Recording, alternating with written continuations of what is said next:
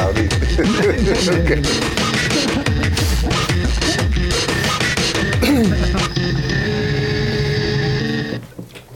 Dag, welkom bij Topnames. Willen jullie eerst eventjes een foto laten zien van het beeldscherm van, eh van Roeland? We hadden wat technische problemen namelijk. En die heeft Peter net, eh, net opgelost. Oh, hij, wil, hij wil het niet Nee, laten hij zien. wil het niet laten Hij wil zien. het gewoon Peter, laat hem zien. Nee, even laten zien.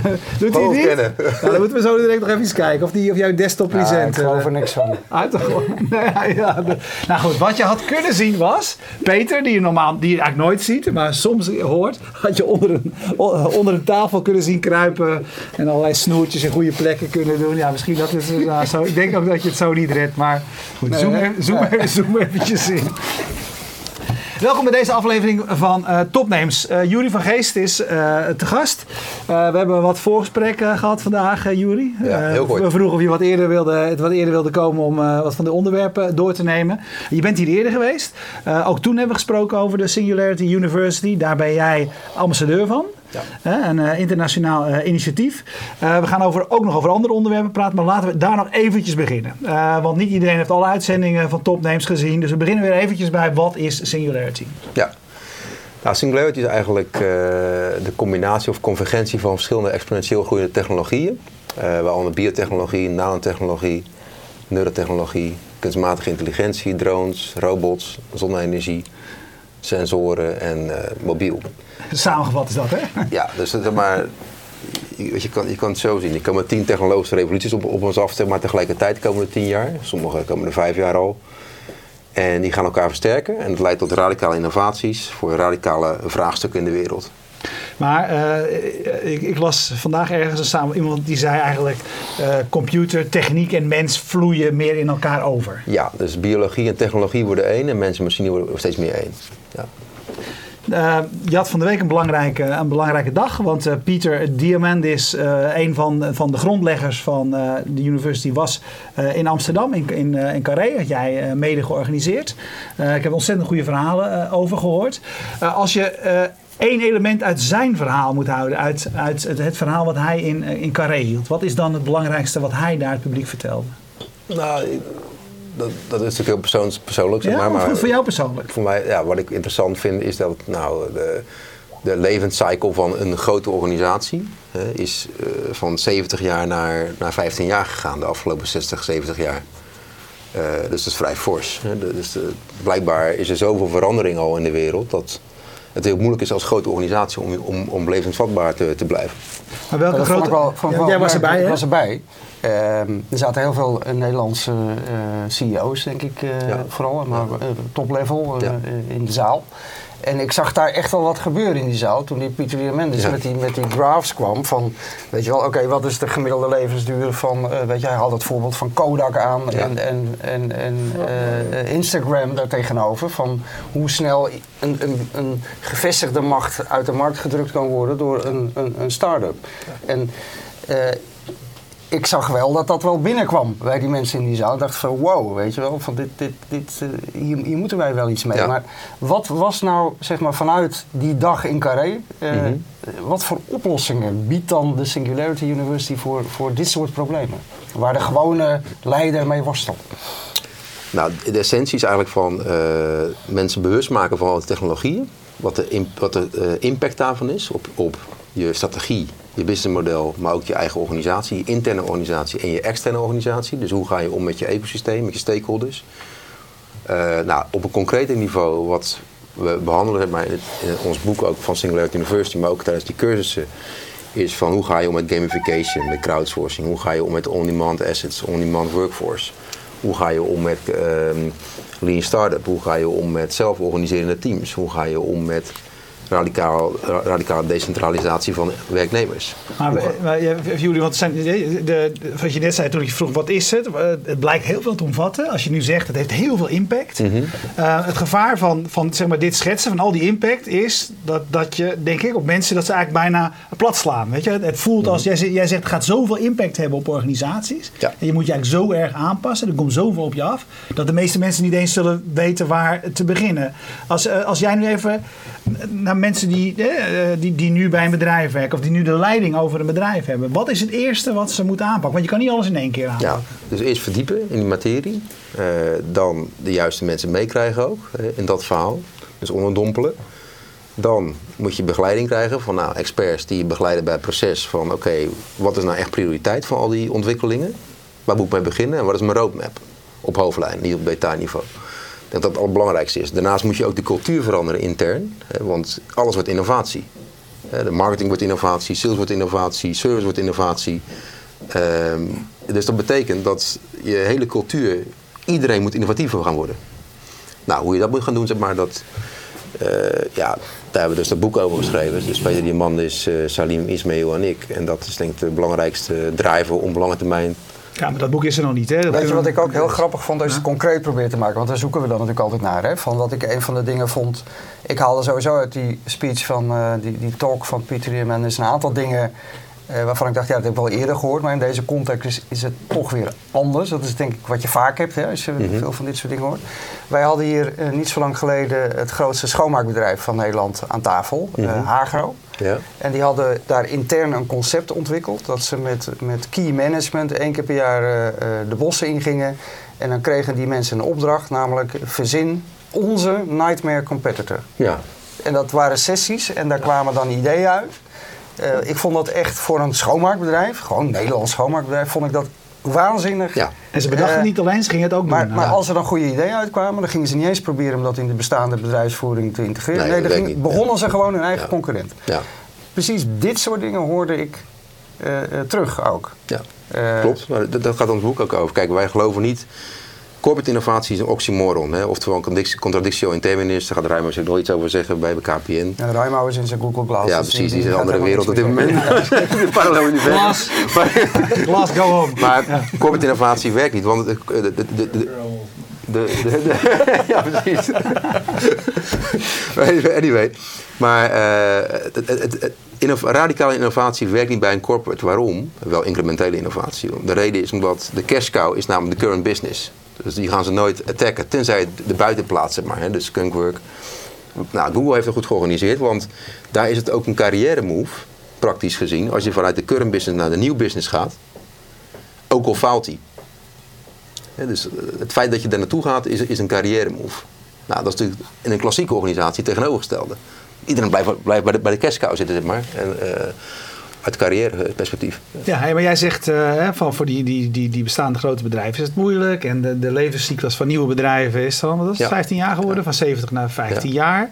Ehm, moeten die oude bedrijven dan wel proberen die stappen te zetten?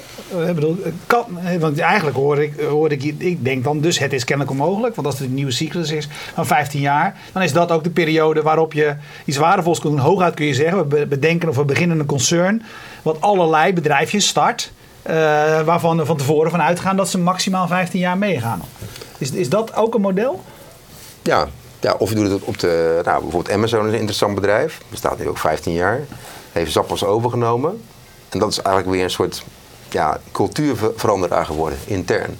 Ja, is dat een antwoord op een vraag van Jochem Kolen op Twitter? Die zegt eh, van Geest, hoe ga je dat dan doen als je organisatie wordt, wordt geleid door de waan van de dag en de tijd, die 15 jaar, eigenlijk toch wel erg kort is? Is dit dan een methode? Dus de, de, de vijand naar binnen halen? Net zei je, ja, een bedrijf kan toch binnen de organisatie veranderen. eh, Klopt, op de klassieke manier, dat werkt niet. Vanwege politiek en het immuunsysteem van een corporate, et cetera. Eh, en structuren en ook de, hoe je afgerekend wordt, wat je terecht, hè, KPI's. Wat wij zeggen in het boek, en ook bij Singularity University, je moet een skunkworker creëren, dus een eh, kill your own darlings, dus een nieuwe entiteit die je bestaande business gaat transformeren, niet je concurrent. Dat ga je zelf doen. Dat is een aparte entiteit met apart budget, mandaat en die direct rapporteert aan de CEO. Dat werkt ook eh, feitelijk, ook bij Google bijvoorbeeld. Google X rapporteert direct aan de CEO. Eh, vervolgens moet je dus ja, je moet dus op twee borden tegelijk kunnen schakelen. Dat is heel lastig. Op een gelijkwaardige manier. Misschien moet je zelfs de nieuwe entiteit meer mandaat geven dan de current business. Ja. En dat is een soort spel in die 15 jaar inderdaad, wat je, wat je signaleert, is dat een enorm schaakspel. Maar ik denk dat er geen alternatief is. De, klassieke corporate innovatie is dood. Dat is één. Twee is, de, de start-ups die exploderen overal wereldwijd, die hebben geen inertie, geen legacy. Die kunnen gewoon greenfield meegaan op die exponentiële technologieën en, de nieuwe businessmodellen. Die oude bedrijven niet. van 20 jaar geleden of 10 jaar geleden. Dus je hebt geen keuze. Je moet die, die, uh, schizofrene situatie omarmen als corporate. Dus van je current business en de, de nieuwe business tegelijkertijd. En beide tegelijkertijd blijven voeden. Ja, mag ik nog even terug naar, uh, naar donderdag? Want ja. uh, je, bent, je hebt je tanden gezet in die singularity. En uh, veel mensen dachten, wat gaat Jury nou toch weer doen?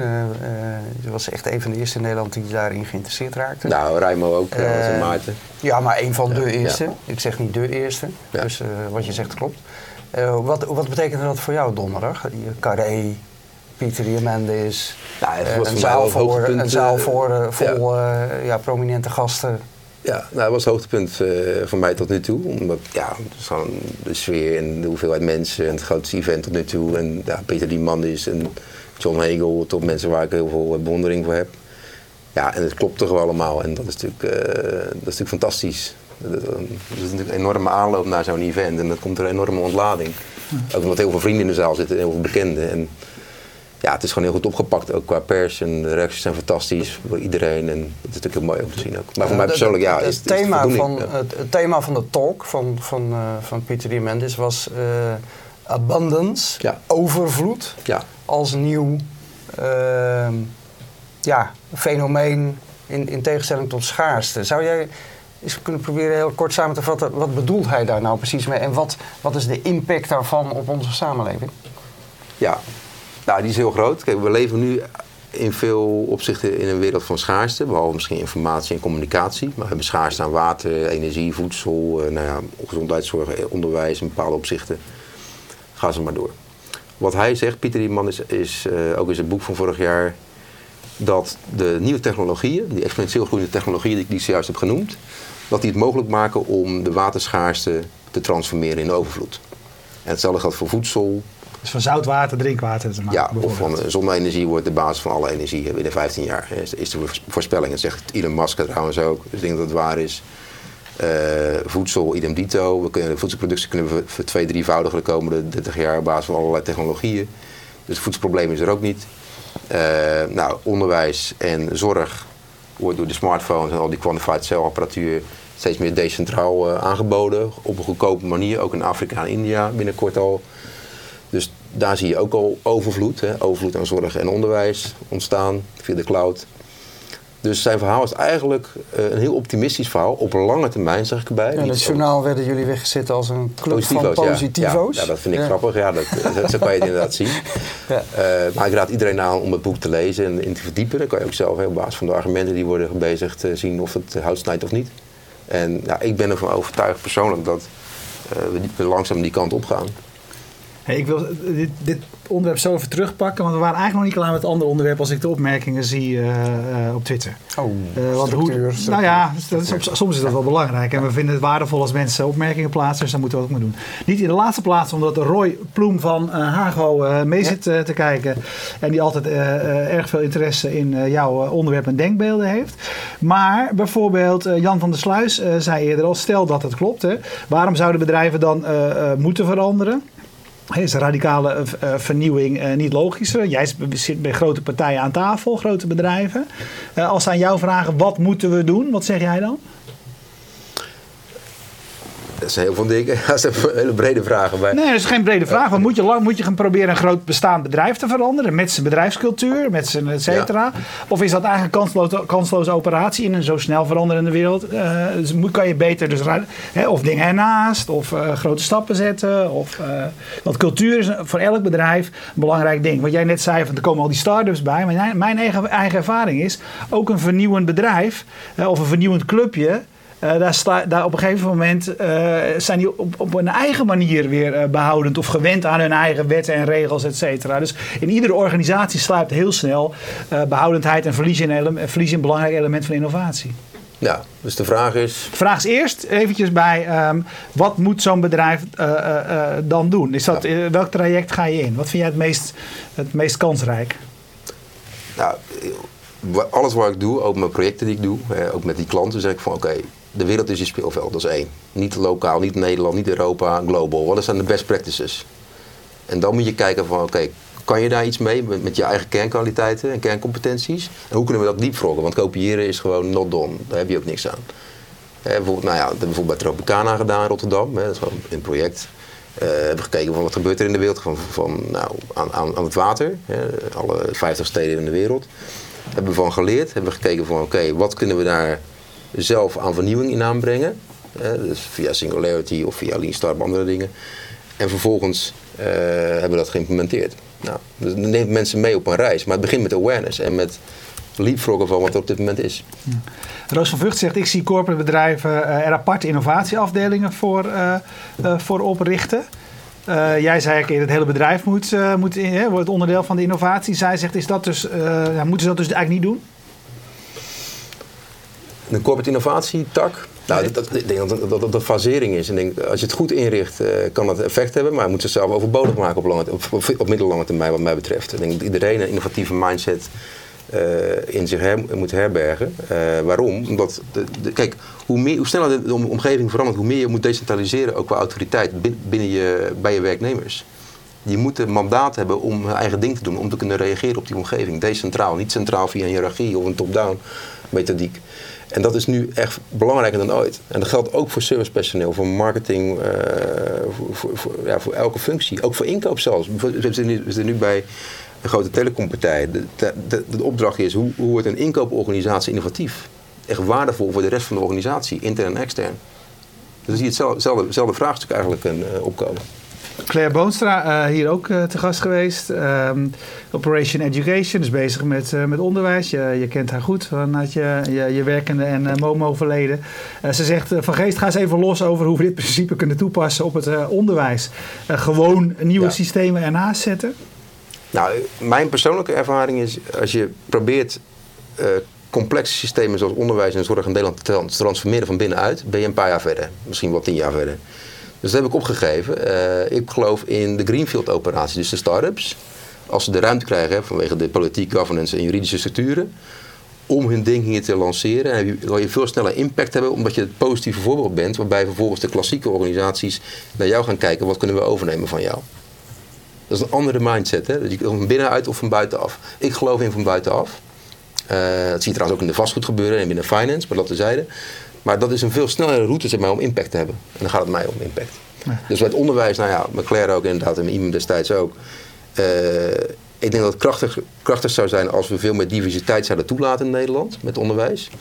Eh, dan kijken wat echt goed werkt, ook qua nieuwe initiatieven. Daarvan leren en dan uitvergroten, amplify. Nu is het zo, gewoon, wat mij betreft, veel te homogeen. Hey, nog eventjes dan eh, Lucien Engelen. Eh, eh, hij zegt een apart, maar los eh, van het bestaande model is bijvoorbeeld het model van, van Reshape. Lucien is werkzaam in, in Nijmegen, Radboud ziekenhuis. En daar hoort Reshape bij. En hij zegt maar met een eigen ecosysteem en een wonderraad van bestuur. eh, disruptive van binnenuit. Dus hij wil Ja. daarmee zeggen het kan dus wel van binnenuit. Ik denk dat hij een goede uitzondering eh, is. Hij is ook vrij innovatief en hij heeft goede dingen voor elkaar gekregen. Ik denk dat hij ook wel weet dat het eh, iets langzamer gaat dan hij zou willen, denk ik. Dat heeft hij me ook zelf verteld, althans eh, een tijdje geleden. Maar ik denk dat, kijk, als je een nieuw, ziekenhuis sta- opstart, waar ik er ook mee bezig ben, met een aantal mensen, en dan kan je wel snellere stappen nemen. Want je hebt veel minder overhead, je kan veel meer flexibeler zijn, je, hebt, je kan veel meer gebruik maken van nieuwe technologieën. Alleen je moet in Zwitserland beginnen helaas, in plaats van Nederland. Die mag het niet. Dat is de situatie in Nederland. We, we, we zijn overgereguleerd. Hey, nog even, dan gaan we nu even naar die abundance. Ik, eh, als als eh, voorzitter van, eh, van de dag. het is een mooi verhaal. hè? Jij noemt zo heel rijtje op elkaar. Dit probleem is straks opgelost. Water is opgelost. Eten is opgelost. Ik weet niet wat er allemaal nog eh wat opgelost. Jullie stellen dat met ontzettende grote zekerheid. Ja, dat is ook zo. Technologisch is het waar. Alleen het is niet, nog niet waar in de praktijk vanwege governance, globally, juridische sy- systemen, dus wetgeving, en politieke keuzes, leiderschap. Op nationaal en mondiaal niveau. De oplossingen zijn er al. En die kan ik ook aantonen. Die kan je ook opzoeken op Google. En slingshot voor waterzuivering bijvoorbeeld. Ehm, de zonne-energie heeft ook al een enorme ontwikkeling doorgemaakt de afgelopen vijf jaar. De efficiency rate is gestegen van 20 naar 40. En eh, ja, als het doorzet ben je over 15 jaar gewoon klaar. Ja. En als de problemen van nu straks opgelost zijn, wat zijn dan de problemen van de toekomst? Nou, dat is mijn, mijn passie op dit moment. Eh, er zijn drie grote problemen. Klimaatverandering, Dat is het allergrootste probleem. Wordt onderschat trouwens.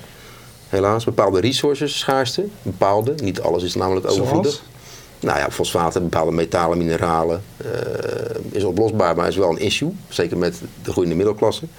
En als laatste, mijn grootste passie ligt, en eh, ook mijn tijd binnenkort, is de oceaan. Dus de verzuring van de oceaan, koraalriffen, de overbevissing, de, het hele ecosysteem van de oceaan eh, heeft zeer te lijden onder de, de, de groei van de wereld, zeg maar. Eh, en de beschaving. En daar moeten we echt iets mee gaan doen, want het gaat alles en iedereen raken op een gegeven moment. Dus ook Fukushima, wat daar gebeurt, de vervuiling, de, de verzuring, de klimaatverandering, het hele ecosysteem heeft impact op onze voedselketen. eh, daar, daar moeten we iets mee doen.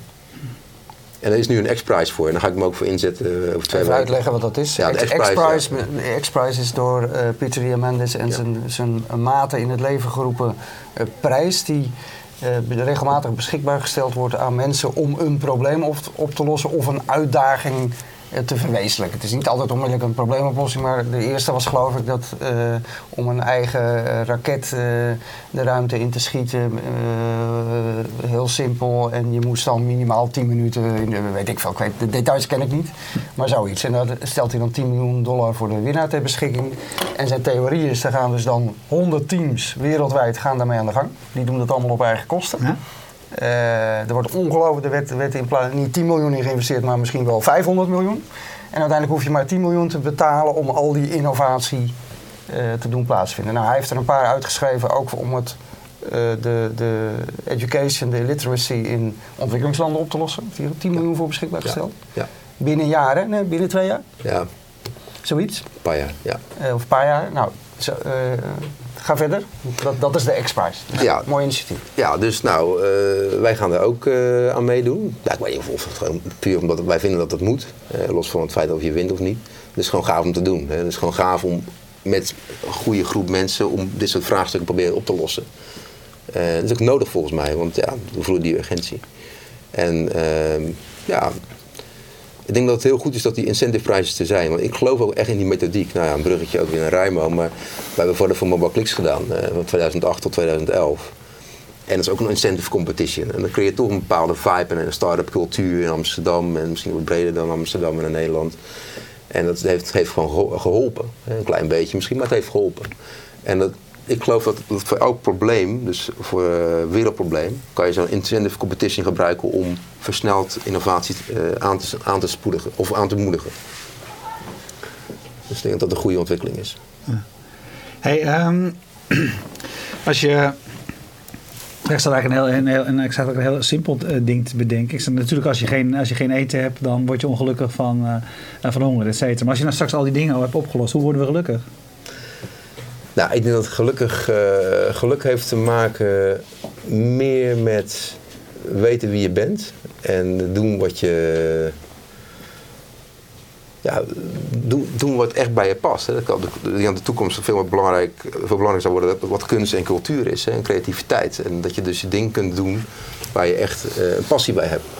Ja, dat vond ik ook zo'n mooi verhaal. Het paradijs werd echt geschetst hoor, donderdag. Dus jammer dat je niet Ja, bij dat was. het niet want waar was. Ja, ik zat, ik zat de realiteit er- van ITVA te kijken. Nee, maar mag ik even die documentaires daar waren nog ver een van het... noemen, eh, Want wat, wat eh, Pieter Diamandis zegt ook van, nou, wat ook heel belangrijk wordt is artificial intelligence. Dus de, de, de kleine, simpele dingen die we nu al kennen, hè, de beginnetjes, dus Siri, waar je tegen kan praten en vragen aan kan stellen. Of Google, die je natuurlijk ontzettend helpt om eh, alles wat je wil weten. Straks is gewoon die supercomputer in de cloud, die is er. En je kunt daar alles aan vragen en die helpt jou op ieder moment om de juiste beslissingen te nemen. Ehm, andere dingen die zeiden, er komen zoveel robots, er komt zoveel technologie, dat al, al die rotklussen hoef je allemaal niet meer te doen. De was hoef je niet meer over na te denken of, of weet ik wat, je huis schoon te maken. Eh, dus we hebben straks ongelooflijk veel tijd. En er was één hele goede vraag uit het publiek, waar hij ook echt een beetje van in de war raakte. Dan hebben we het toch over Pieter Diamandis, een van de 15 meest invloedrijke mensen ter wereld. of Ja, niet, volgens? MIT. Ja. volgens MIT.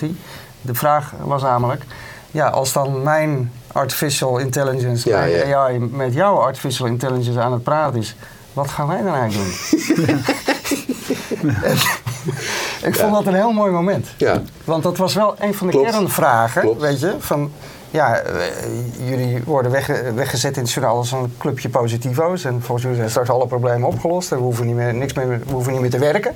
Hoeft ook niet meer.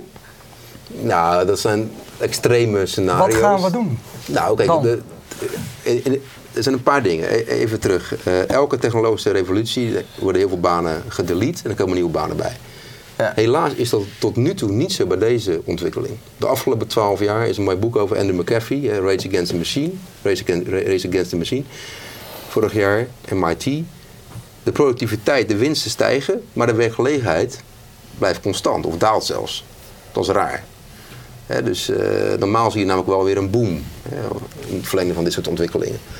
Dus de vraag is nu wel: van, ja, zitten we niet in een bijzondere tijd en kunnen we genoeg nieuwe banen creëren om het verlies te compenseren? Dat weten we niet. Niemand die, kan, die, die het kan zeggen. Maar ik waarom, hoeven we die banen, waar moeten we die banen creëren? Want we hebben straks geen... Bedoel, we hebben geen... Het eten is er, dat is geen goeie- probleem. vraag. Het Kijk, drinken is er, is geen probleem. Het, het is een hele, we gaan naar een hele rare wereld met verschillende varianten.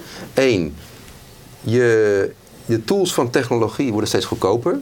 Dus de- je kan steeds makkelijker zelf water creëren, energie, voedsel, al die andere dingen. Het huizen ook trouwens, nou, het tegenlicht van vorige week. Prima. Dus in die zin, what's the point? Eh, dus als je dan werkloos bent, nou ja, doe je gewoon dat.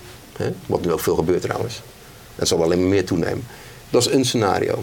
Dus de zingeving zit in al die hackerspaces. Nou ja, op brug naar Raimo, makerspaces, et cetera, fabriek. Op lange termijn. Aan de andere kant, ja, kijk, het gaat wel over zingeving. Hè? Eh, wat, wat, wat, wat wordt zingeving in deze maatschappij van overvloed? Van werkloosheid ook. Wat, wat, nou, ik denk dat dat een hele andere betekenis gaat worden. Het gaat meer om intrinsieke motivatie, sociale skills die je hebt. Echt waardevol werk, purpose, mensen helpen op een dieper niveau. Ik denk dat dat veel belangrijker gaat worden. Ja, als ik het nou omdraai en ik zeg, en ik moet ook een beetje, want Claire, daar kom ik zo wel op, die vraagt nog wat. Als ik er nou voor mezelf uithaalde dat Carré donderdag vol zat met een, met een groep mensen die misschien wel eigenlijk zo langzamerhand begint te denken van eh, na, na twintig jaar van met jezelf bezig zijn, eh, met eh, materialisme en spulletjes en gadgets en nog een auto en een mooier huis, dat er eindelijk een groep mensen eh, begint te komen die zegt van weet je, laten we onze energie nou eens gaan gebruiken om de grote problemen Ja. in de wereld Ja, te dit is een grote Is trend. dat dan een adequate samenvatting van de dag? Eén van de, ja, absoluut. Kijk, in, in de zin van. Claire vraagt ook, want daar kom ik er ook op, die zegt we zouden zo'n X-Prize voor onderwijs moeten opzetten. In Nederland. Met vette funding. ja, Hoe e- doen we e- dat? Eens. Eh, ja, Weet je wel, iedereen klaagt maar over het onderwijs en dat is bon ton. Op een verjaardagsfeestje, mijn, onderwijs voor mijn dochter is nog slechter dan dat Ja. voor jou. Ja. Hoe gaan we het oplossen? Nou, eh, we gaan er 10 december over praten. Claire en ik en eh, Jan Rotmans en een heleboel andere mensen. Dus dat is stap 1. Over zo'n price-achtige... Nou, dat gaan we dan agenderen en dan kijken hoe we dat kunnen vormgeven. Ik sta ervoor open. Ik denk dat dat zeker gaat helpen. Ik vind het een goed idee. Ja, hoe we dat moeten gaan vormgeven, het overvalt me een beetje. Maar ik denk dat het wel eh, een, goed, een goede manier is. Kijk, we hebben nu met Singularity University in Nederland hebben we ook een prijsvraag voor onderwijs. Dat jong toptalent die kan dan tien weken naar NASA Google eh voor de zomer, gratis. Als ze een goede oplossing aandragen voor het onderwijs. Door middel van die technologieën. Nou, dat kunnen we vervolgens weer meenemen in dit eh, initiatief. of dat eh cross-referencen. Ik zie daar wel potentie. Maar het gaat, lang, het gaat een lange adem nodig. Kijk, de essentie is als de politiek niet meewerkt. Hè, dus de wetgever en de governance en de politiek. Dan kunnen we doen wat we willen. En X-Prices lanceren wat we willen. Maar dat heeft gewoon te weinig impact. We hebben echt buy-in nodig, ook van het hoogste niveau. Hey, is dat nou echt zo? We hadden het in het voorgesprek, dus jammer dat we dat nooit uitzenden. Hadden we het ook even over bitcoin, die trouwens weer krankzinnig Ja. aan het stijgen is Ja. op dit moment. Oké, yes, yes, yes. Eh, maar toen zeiden we, eh, bitcoin is ook een uiting. Wat zeg je, Ruima? Nee, ik ben aan het googelen. Oh, je bent aan het googlen. hij, zei, hij staat tegen zijn glas te praten. Zometeen zometeen Ruimo in de uitzending. Ja, ja, ja. Eh, en ik ben DAF met eh, twee Google Glasses, dus dan gaan we het hebben over Google Glass. Eh, toen hadden we het erover, bitcoin eh, is ook zo populair omdat iedereen, er is een vertrouwenscrisis tussen de mensen Ja. en de banken. Absoluut. Eh, er is ook een vertrouw- vertrouwenscrisis tussen, met, met de politiek, Ja. met, met En leiderschap. het onderwijs en- en de zorg ook waarom hebben we ze nodig? En waarom kun je niet parallel met bitcoin trekken en zeggen, waarom zetten we niet ons eigen systeem op? Nou, dat is wel wat er op dit moment aan de gang is. Als je kijkt naar tegenlicht afgelopen seizoen, ook dit seizoen. wat zie je opkomen? Do-it-yourself energie, voedsel, eh, nou, zorg, onderwijs, bouw. Hè, vorige week. Bedoel, het zijn kleine signalen nu, maar het gaat groter worden. Dat zien we wereldwijd trouwens ook. Dus ja, op een gegeven moment krijg je een discussie van... wat is nou de toegevoegde van de overheid? Wat is Ja? de kernfunctie van de overheid? Waarom betaal ik mijn belasting? Dat weet je niet. Op een gegeven moment gaan mensen daar vragen over stellen. Wat, wat is de functie van een bank? Wat is de toegevoegde waarde van een bank? Van een verzekeraar? Ja, maar ik bedoel En- alleen maar te zeggen, je kunt het dus niet afdoen met te zeggen van ja, weet je, de overheid werkt niet mee en dan lukt het gewoon niet. Eh, Nou, kijk, eh, dat is, dat, dat is ja en nee. Dat is een lastig. Kijk, hoe het nu is, is dat wel zo.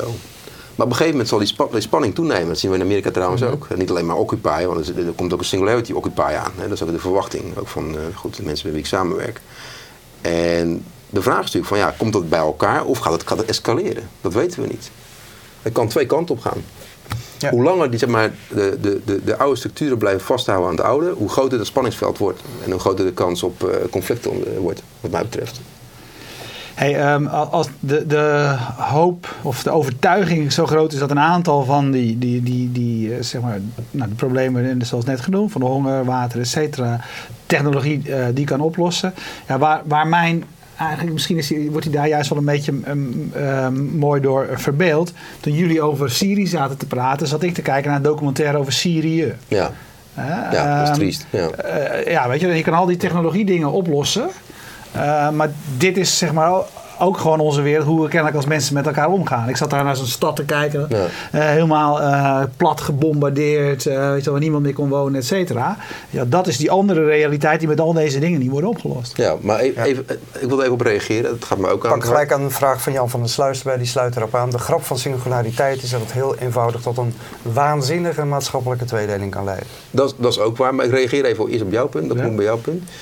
Ehm, er is een mooi boek van Steven Pinker. Dat is een belangrijk boek. Het gaat over de, de hele evolutie van geweld. Oorlog eigenlijk het afgelopen, nou ja, eh, een paar duizend jaar. Hij heeft aangetoond wetenschappelijk dat we leven in een steeds betere tijd. Minder geweld, minder oorlogen, et cetera. Tuurlijk, de excessen komen natuurlijk uitvoerig in het nieuws. Zoals Syrië, nou, het alle andere eh, brandhaarden. Maar die worden uitvergroot. Dus wij hebben het gevoel dat het steeds erger wordt. Terwijl het feitelijk steeds minder wordt. Ja, dat heb ik ook wel eens een En dat is eh, Steven Pinker. geschreven. Dat ja. kan je zelf nalezen. Gelezen, ja.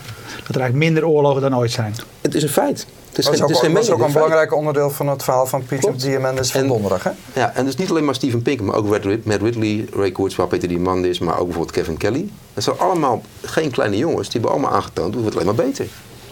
Afgelopen ja, maar het zijn wel de 10.000 jaar. techno-optimisten allemaal, hè? Ja, dat is, dat is Positivo's. Nee, ja, ik vind, ik vind dat twee. meer. De, de, de wetenschappers, bedoel, ja, het zijn wel de grote, de grote jongens. Ja. Zeg maar eh Matt Ridley is ook geen kleine jongen, laat ik het zo zeggen, in de wereld eh, van de intellectuele wereldwijd. Nou goed, ja, er zijn natuurlijk altijd negatievelingen, zo kan je het ook noemen. Ja. Hè? Ja. ja. Hey, eh, Mark Fontijn vraagt zich af, wat is de grootste hype van dit moment, moment rondom Nou, e- Singularity? Even, jouw vraag Oh, die die, tweede, ja, tweedeling is, is een serieus risico. Hè, dat, nou, iets waar ik me ook wel zorgen om maak. Want de snelheid neemt toe. Dus dat gat zal toenemen tussen de voorhoede en de mensen die daar eh, genoeg van hebben. Maar op lange termijn komt het weer bij elkaar. Waarom? Omdat technologie steeds goedkoper wordt vanwege de wet van Moore. Alles, gaat naar nul toe. Hè. Dat boek van Chris Anderson ook, Free. Eh, door, met, met name door Moore's Law. Dat betekent dat in het begin is het elitair. DNA-testen, nou, robots, weet ik wat je allemaal hebt. Niet te betalen. Maar later wordt het gratis. Dus kan iedereen het omarmen. Net zoals als je smartphone. Hè, of internet. Of nou goed, eh, social media. Hè, noem maar wat. Ehm, dus ik ben daar op lange termijn optimistisch over. Op korte termijn komen we eh, een grote tweedeling, ja, absoluut. Ja, over DNA gesproken. Zullen we zullen Jury zo'n eh, afslu eh, Ja, afsluitend, ja. Ja, ja, ja. Je, ja. hebt, je hebt een doosje meegenomen. Nou, is wel leuk. Waar is de camera? Ja, kijk, Ja. Nou, misschien wel leuk. Dus hiermee kan je dus de DNA van je bacteriën eh, meten. Eh, op vijf gebieden. Dus je neus, je huid, je genitaliën. Voor de mensen die dat boeiend vinden. Je, je mond en eh, je, je, je darmen, dus Ja. je, maag. Nou, waarom is dat belangrijk? Het heet UBio. Ehm 90% van wat wij zijn betreft bacteriën. In vergelijking met lichaamcellen. Dat was nog wel even een, een, een, een behoorlijke wauw, vond ik. Kortom, je gedrag, je immuunsysteem, je gezondheid, eh, je stemming, je persoonlijkheidsstructuur heeft waarschijnlijk voor een heel groot deel te maken met hoe je bacteriën eruit zien. Nou, dat kun je nu zelf meten. Thuis, net zoals een DNA-test. Alhoewel het gisteren verboden is, maar dat terzijde. Het zal een tijdelijk effect zijn. Maar als je dit, dit kunt meten, is het natuurlijk fantastisch. Hè? Dan krijg je veel meer inzicht in, eh, in jezelf en in je kwaliteit en je risico's. Is, al, is, is meer weten over jezelf altijd beter? Niet altijd. Ik denk dat eh, mijn motto is: eh, niet alles wat je kan meten is belangrijk. En niet alles wat belangrijk is kun je meten. Hè? Dus nou, liefde, empathie, eh, compassie, dat soort zaken. Althans nog niet. Wie weet wat in de komende vijf jaar gaat gebeuren. Maar ja, het is gewoon leuk, het is interessant. Het geeft je een beeld van jezelf. Je moet ook niet over romantiseren. Het heeft ook beperkingen, limieten. Maar het is wel een interessante ja, mogelijkheid. Ja, zo even een paar vragen nog ja. van Twitter. Uh, Jelmer Evers, niet de minste, onderwijsexpert. Ja. hij zegt de kanteling is al zichtbaar in het onderwijs, maar pas op voor techno-solutionisme. Ja. tech is uiteindelijk een middel. Eens, heel erg eens, zeker in het onderwijs. Het belangrijkste is de docent. dus uh, nou, denk aan Finland, Zuid-Korea, een aantal andere voorbeelden. Dus meer, ons, meer, meer gezag, meer autoriteit, meer respect, meer academische scholen, docenten, bijscholen. Discussie ook in Nederland, hè? Precies. Van, en, dus ja. dat, dat, is nu in gang gezet. Maar het is sociale innovatie, organisatorische innovatie, management innovatie en technologische innovatie. Ik, ik praat natuurlijk vanuit technologie omdat ik daar natuurlijk in geconditioneerd ben. Maar alles is belangrijk. Dus het gaat ook voor de zorg en uh, uh, al die andere gebieden. Ja, Karen uh, Winters vraagt nog: als het alleen maar beter wordt en de techniek voor niets staat, ontstaat er dan geen nieuw probleem? Bijvoorbeeld een erg grote wereldbevolking? Dat is een issue, absoluut. Alleen kijk, hoe het er nu voor staat op het gebied van voedsel, water, energie is het geen issue. Schaalbaar. Alleen er zijn wel risico's waar ik me dus wel zorgen om maak. Klimaatverandering, als één. Oceaan, de impact daarvan. Ja, heb je net verteld. Ja. En bepaalde resources die schaars zijn. Die moeten we dus gaan opvullen. Dus naar metalen, mineralen, fosfaten, andere. En dat is, de, dat is de grootste uitdaging op dit moment. En de sociale cohesie. Het, uh, het veiligheidsdomein vind ik ook wel interessant. Frank Smil, daar vraagt zich dat af. Uh, hoe, hoe zie jij de ontwikkeling op het gebied van singularity ten aanzien, ten aanzien van het veiligheidsdomein? Ja, dat is een lastige. Ik denk dat we naar een wereld toe gaan uh, van panopticon. Oftewel, iedereen houdt elkaar in zekere zin in de gaten. Nu is het asymmetrisch. Hè. De overheden kunnen ons volgen, continu, NSC Prism. En bedrijven ook, terwijl wij het vaak niet eens weten. Dus het feit dat het asymmetrisch is in plaats van symmetrisch. En dat, dat het vaak onbekend is, stiekem is. Dat gaat veranderen. Daarnaast worden, worden mensen steeds meer bewuster van welke data ze uitstralen. Jij en ik ook, van je lichaam of van je social media. En daar gaan we veel bewuster mee om in de toekomst. Dus uh, we worden steeds meer eigenaar van onze data. En dan gaan we daar bewuster mee om. En ook delen daarvan met bepaalde rechten naar bepaalde stakeholders. Dus ik denk dat veiligheid zal toenemen, omdat alles transparanter wordt. Alleen de, de, degenen die controleren worden ook steeds vaker aangepakt. En dan zie je ook, dat is eigenlijk de strijd van Anonymous hè, versus Prism, NSE. Dat zal alleen maar verder uh, oplaaien de komende jaren. Want die nieuwe technologieën maken dat steeds heftiger. Hè, binnenkort, je hebt nu al mensen die een DNA afschermen of een neuroactiviteit. Met allerlei kleding of andere tools om ja, uh, hele indringende uh, politieagenten of ambtenaren tegen te werken. of criminelen zelf, terroristen ook. Dus dat, dat, dat komt er ook aan. Tot slot, welke spreker zou je volgend jaar graag naar Nederland willen halen voor het eh, Singularity University Event? Ja, we, we, hebben, we, we, hebben, we hebben al een lijstje, maar ik mag het uh, van onze ja, partners. Op, dus, uh, Wat je wil, mag je zeggen. Deloitte, man, ja, kom op, daar moet Deloitte. Dat is alleen maar ze sponsoren, houd erop. Nou ja, ze maken het mogelijk, daar kunnen we het gratis aanbieden. Dus daar ben ik heel blij mee. Nee, maar goed, kijk, we, hebben een lijstje gemaakt. Nou, het is op het niveau van die top 15. Meer kan ik er niet over zeggen. Wij zijn er enthousiast over. We gaan het wel verdubbelen. Dus uh, doen niet één Pieter die man is maar twee types. Ja. Met een soort eh, back-to-back -back model. En uh, ja, dat gaan we volgend jaar doen. En waar we dat gaan doen, weet ik niet. Ja, we hebben er zin in. Ik vind toch nog één slotvraag. Mag dat voor jou of niet? Nou, vooruit. Vind je het een beetje ik weet niet of... Nou ja, de, de Lucien Engelen vraagt zich af... Um, en zo, nou is Karin Winters nog, die scheelt, dat scheelt dan wel, dat Big Brother. liggen mensen tenminste niet tien jaar onontdekt dood in hun huis. Ja, kijk, kijk. Rotterdam, hè? Dat vind ik wel weer een goeie. Ja. Uh, maar Lucien Engelen vinden, dat is denk ik wel een heel interessante vraag. Hij is al een paar keer eerder door mensen, mensen ook, uh, is eigenlijk het onderwerp aangesneden. Hij zegt, hoe sluit je uh, de gap, het gat, tussen de kopgroep en het peloton? Volgens mij zit, is het een groot risico van deze tijd, dat de, voorgroep, dat, zeg maar, de voorhoede die elkaar steeds beter informeert, meer van het onderwerp weet dat het gat eerder groter wordt eh, dan kleiner tussen eh, de voorhoede en de rest? Eh, nou, een van de, mijn rollen, of ja, verantwoordelijkheden als ambassadeur van Singularity University is om dat debat naar voren te halen, dus open te breken.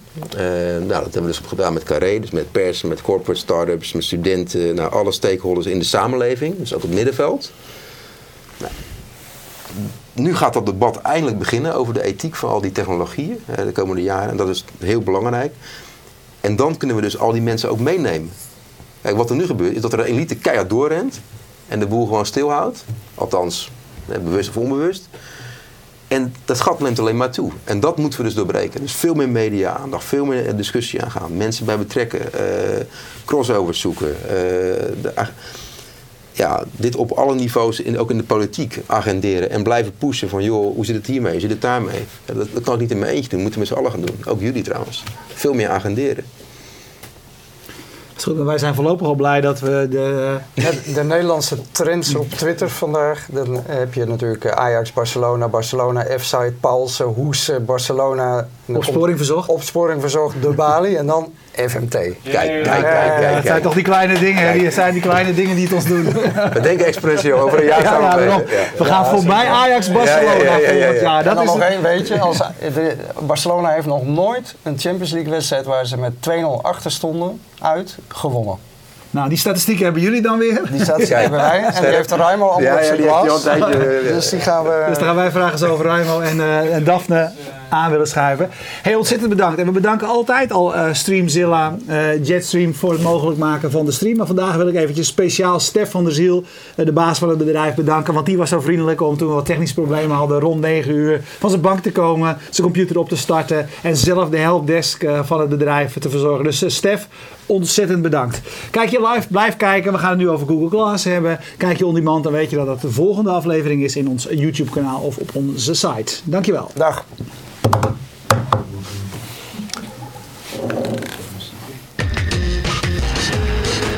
Nou,